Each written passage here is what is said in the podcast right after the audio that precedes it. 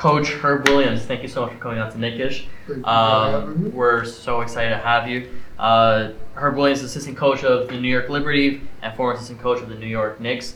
Uh, also member of 18-year NBA veteran who was also Yes. member of the 1994 and 1999 NBA Finals team. Yes. So thank you so much for coming on to the show. Yeah, thanks so much for having us. Thank you, thank you for having me out. Appreciate it. Yeah, so uh, Herb, you now, as Mo mentioned, you actually um, help coach the New York Liberty. So Mhm. with some of the recent talk around the U.S. women's national team winning um, in, the, in the World Cup, as well as a lot of N- current NBA players going out there and joining uh, games and posting on social media supporting the WNBA, especially the Liberty, as we see here in New York. Mhm. Um, can you speak a little bit about um, kind of being one of the few people who was able to coach both in the NBA and the WNBA? I think it's an honor um, to coach period, especially on, on, on the level, on the professional level, because don't a lot of guys get the opportunity to have those jobs. And I've been very fortunate and been able to hang around for a long time. Uh, the dynamics a little different between men and women. Um, you know, the physical, physical nature of the body, but as far as playing the game of basketball, it's no different. I mean, you coach the same way. You, you know, you ask them to do the same thing, so it's, it's, it's not anything different. It's just you don't you don't see a lot of dunking and stuff over the rim, but as far as fundamentals, as far as shooting the ball, as far as playing the game, to me it is no different. And I coach them the same way that I when I was coaching with the Knicks that I coached the, men. Was there anything that surprised you in particular when you first started coaching at a WNBA level? Just through just watching how each year the talent has improved. Mhm. every year. You know, uh, the, the women are getting more athletic, uh, more creative. Um, sort of kind of like stepping out of the box where, you know, before was a lot of, you know, a lot of, you know, uh, plays, pick and rolls, real fundamentally sound.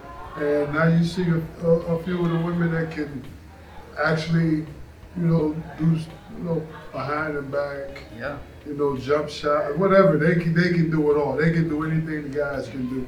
They can do. it. So the only thing is we just we just got to get more people involved, uh, and and hopefully get this brand out there so so the public can see it and, and enjoy it. Right. So I was actually going to follow up on a question about that. So where do you really hope to see the WNBA go in say the next five years Well, you hope to, you hope to see it grow. I mean, right now it's only 12 teams. You know, before was probably about 20, 30 teams, and then they kind of cut it. They kind of cut it down, so 12 teams. But hopefully, you know, they can get an influx of um, of sponsorships and and uh, and get the fans interested because it's, it's like it's sort of like a little tough to sell because it's summertime Right. and a lot of people plan their summers around their vacations and stuff. But if, if you would come out to a game, you would be very entertained, and I'm, I, mean, I guarantee you, people would definitely come back. Awesome. Yeah, gonna make a trip there. Um, so, speaking of coaching at both um, both organizations, who would you say from both the, w, the WNBA and the NBA was one of your favorite players to coach at a personal level?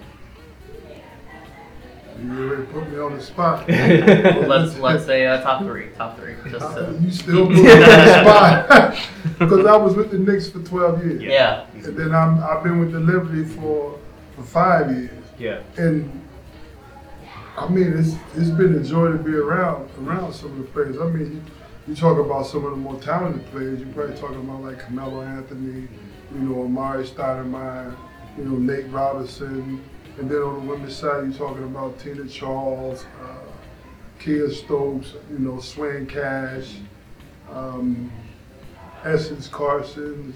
You know, I had, I had the opportunity to uh, to coach them. They're, they're very good players. You know, actually Swin and a couple of the other players won the WNBA championship. So, but it's it's been to pick out three or to pick out two. That's tough. That's yeah, we tough. totally get that. I mean, Yes. is it is it equally tough? Would you say to pick out maybe a player that you least wanted to coach against? Maybe Outside of the Kobe's and the AIs and the LeBrons of the world. who made it Oh. hard for your team day in day out to coach against? the for women's side or Either side, whichever. Taurasi's tough. Mhm. and hit big shot after big shot. Griner is on the same team. Uh, uh, Delle Donne in Washington, players that you can't, you only can hope to slow them Yeah. down. You can't stop them. You can't stop them. They're too good. They're too smart, and they too crafty, and they know how to play the game. On the men's side, of course, you're gonna say LeBron James, uh, Kawhi Leonard, uh, Tim Duncan, uh, those those type of players. You know that we when I was with the with the with the Knicks that you know had a chance to coach again because you know those guys lace them up and they play the same way every night. Yeah. So you know what you're gonna get from night in and night out. And that's that's that's that's a very that's very important on that on that level to know what each player is bringing every night, and those guys bring it every night. So uh, we actually got a chance to interview multiple players today, but you're actually the only coach that we got the chance to uh, actually interview. So was there a particular game that just is you just remember fondly? Because at that game, there was a certain coaching decision that was done and a certain play that just went perfectly, and you just won the game, and you're just like, this is that was that was awesome. Uh, I remember we was in Minnesota. We called a two down play for Sugar Rodgers, and she ran it to perfection. Hit a big shot for us, Mhm. you know, to get us over the hump. Um, I remember Woody putting the ball in, putting the ball in Carmelo's hands when we needed baskets, and he would- he would come through. Um, Amare, of course, Amare Stoudemire running pick and roll, and he get his hands on it, it's going down. But that's just that's just to name a few. But I'm sure if I if I was to sit back and think, it'd be a ton more. But those are just a few off the top of my head. What are your thoughts on the the combination of Amare Stoudemire and Carmelo Anthony back when they were playing together? Oof. as from a Tough. coaching standpoint. It was it was a it was it was an interesting combination from a, a, a fan standpoint. We were we were very excited about it, but unfortunately, you know, it was panned the we were hoping for Andrews game to play. But when they did play together, what what did you see from a coaching standpoint on their chemistry? two guys that like Melo could run pick and rolls. Mm-hmm. Melo could shoot the ball outside. Melo could post up. Melo could pretty much do anything on the court that he wanted to do. Amare was it was a force, power, speed, quickness. It just so happened the one year we win 54 games, the next year you come back, some people are hurt, Right. so people are in and out. But as far as coaching those two guys, never ever a problem. Mm-hmm. I mean, you ask them to come out and stay late, you know, and, and work on their game. Never gripe, never grumble, never nothing. They always did it. Mar is very disciplined because he had the, the, the couple microfracture surgeries, then he had the eye surgery. I've never seen uh, I've never seen a player more disciplined as far as his rehab. He was he was always tuned in, and then then Melo he just loved to compete. And, you know, he would play one on one. He didn't care. He just he just loved playing basketball, which was a joy. And when you first get these guys, you see them on TV. You know, you, you hear about people talk about them, and then when you get them, you kind of like you might be expecting one thing, but both of those guys will enjoy the coach. Never never a problem when asking them to do anything at all. That's awesome. That's awesome to hear. And so, Mo mentioned earlier you were a huge part and a leader in both the 94 and 99 um, finals teams for the Knicks. Um, I had a quick question for you. Something that a lot of fans feel today that has been lost for the Knicks and MSG is some of that grit and that passion and, and the really the huge vibe in MSG and having the, the Garden rocking day to day. What do you feel the current Knicks can do to really bring that kind of energy back into the stadium that you had back then? The one thing fans in New York appreciate is that you come out and you compete every night. You know, the ball's on the floor, you go get it. The ball's in the stand, you're trying to save it. Um, you playing tough defense. You setting screens. They enjoy that, that kind of action. Although when we played, it was a lot more physical. So you you, you know you could bump cutters coming through the lane, and you can you can get away with a lot of stuff that you can't get away with now. But as long as you come out and you play as hard as you can and you compete, I don't think you would ever have a problem with any Knick fan. The problem is, is when you when you when they feel you're not competing and they feel you're not playing hard, and then then that's a problem. But if they come out and they compete and they learn how to win, I mean you you got a, you got a couple of young kids that you know you you you, you dependent on, so you got to give them time and you got to be able to work with them and understand. They're 19 and 20 years old, you know, so it's going to take time. Would you, sorry, would you say that, and you, you mentioned that Knicks fans are very perceptive to the kind of level of energy they're seeing on the court. Would you say that playing in front of Knicks fans while it's amazing and great, a lot of times would you say it's difficult at all playing or coaching? What would you say is more difficult? Coaching because you can't do anything. Sit over there on the bench. and then and then they might start a chant. Yeah. So you don't want to hear that chant. but um, but no, either way, I mean, I, I really enjoy playing here. You know, the fans have always been great to me. Coaching here has, has been a pleasure. Um, they just they just they just want you to compete. They want to feel like when they when you step on the court, the Knicks have a chance to win a basketball game, and um, and that the players care. Mhm. And when they see that, they appreciate that. So you were you were a leader uh, in the '90s Knicks and one of the few players who was actually on both '94 and '99 Finals teams. Now, as a as a veteran leader at the, at the time, were there certain moments or memories that you have where after a lo- after a tough loss, where you had to step in and try to get everybody back into it, especially during the playoffs? The playoffs is always is always tough. Uh, the Indiana series, Yeah. the Miami series, were always wars. So you know we were always talking to each other, trying to keep each other up, trying to let each other know what was going on out there on the court. And if you're sitting on the bench where I was most of the time, you see stuff going on, so you try you try to relate that to your teammates, so so we can take advantage of, of certain situations.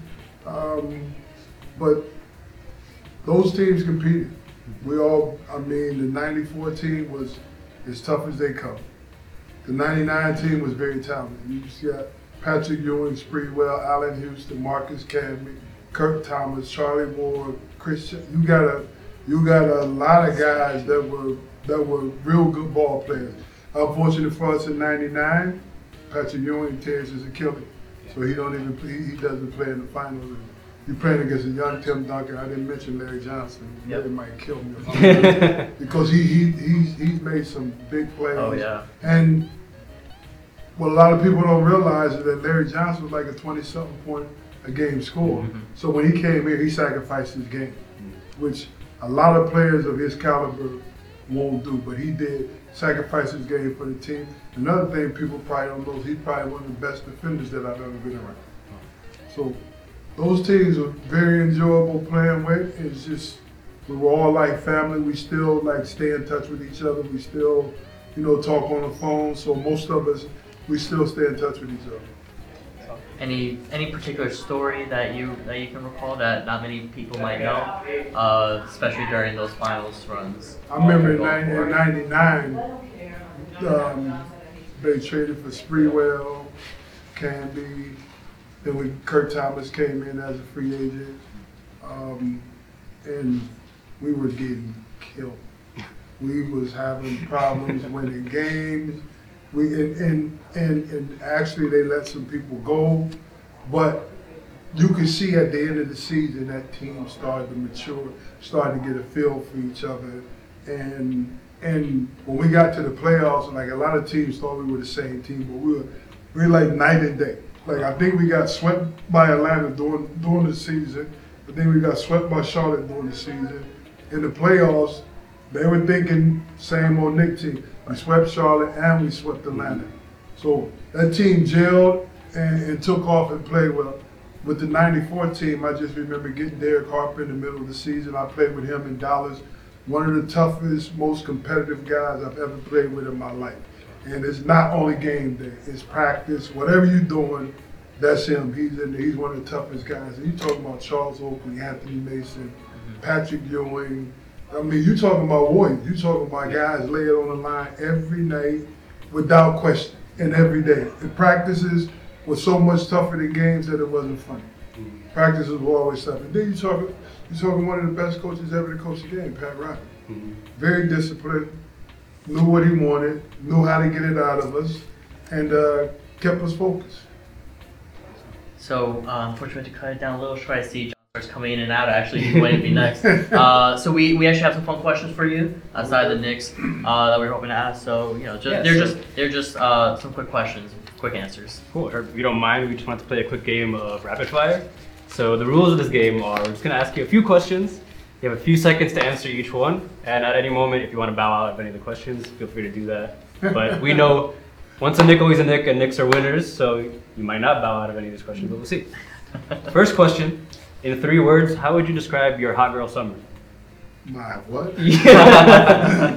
so, My hot Your hot, girl, summer. hot girl summer. Yeah. I don't have any hot girl summers. got it. Okay.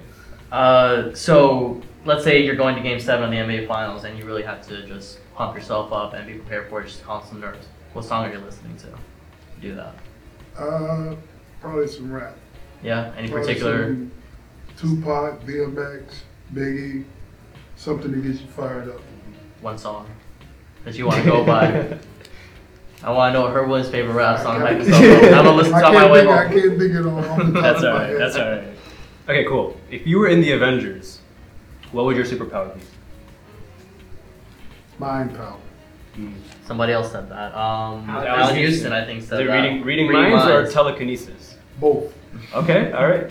That's nice. And the final question to you, our brand name is Knick-ish, so we're curious to know what does Knick-ish mean to you? Um, power, strength, family, uh, loyalty, friendships that's been made forever, um, fans, you know, community, all that. I mean, when I when I came here, I mean, it's going. I'm running over now.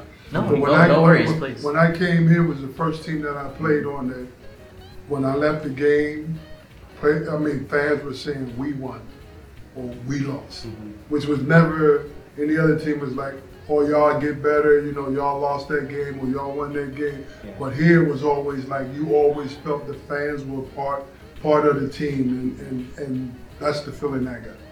Social So media well on. Knicks is insane. Everybody, we, we consider ourselves Knicks as, as well as fans. Right. Um, so, uh, Mr. Williams, thank you so much for taking the time to sit down with us and talk to us about Knicks as well as uh, the New York Liberty. Uh, we appreciate your time. We do have one more thing that we're going to request for. Uh, it's a game of rock paper scissors.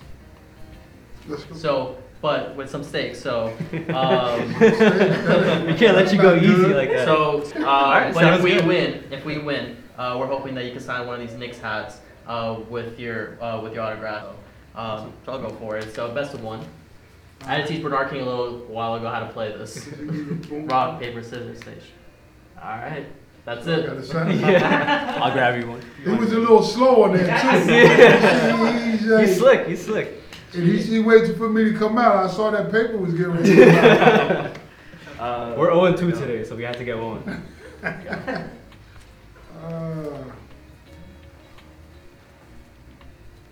And once again, Mr. Herb Williams, 18-year veteran, uh, assistant coach of the New York Liberty. Thank you so much for giving us the time. We appreciate you so much. Thanks You're one of the most having me. beloved Knicks for, for all his fans. So thank, Thank you for all you. time that you've gone Appreciate it. Thank you for being Thank here. you. already. Williams.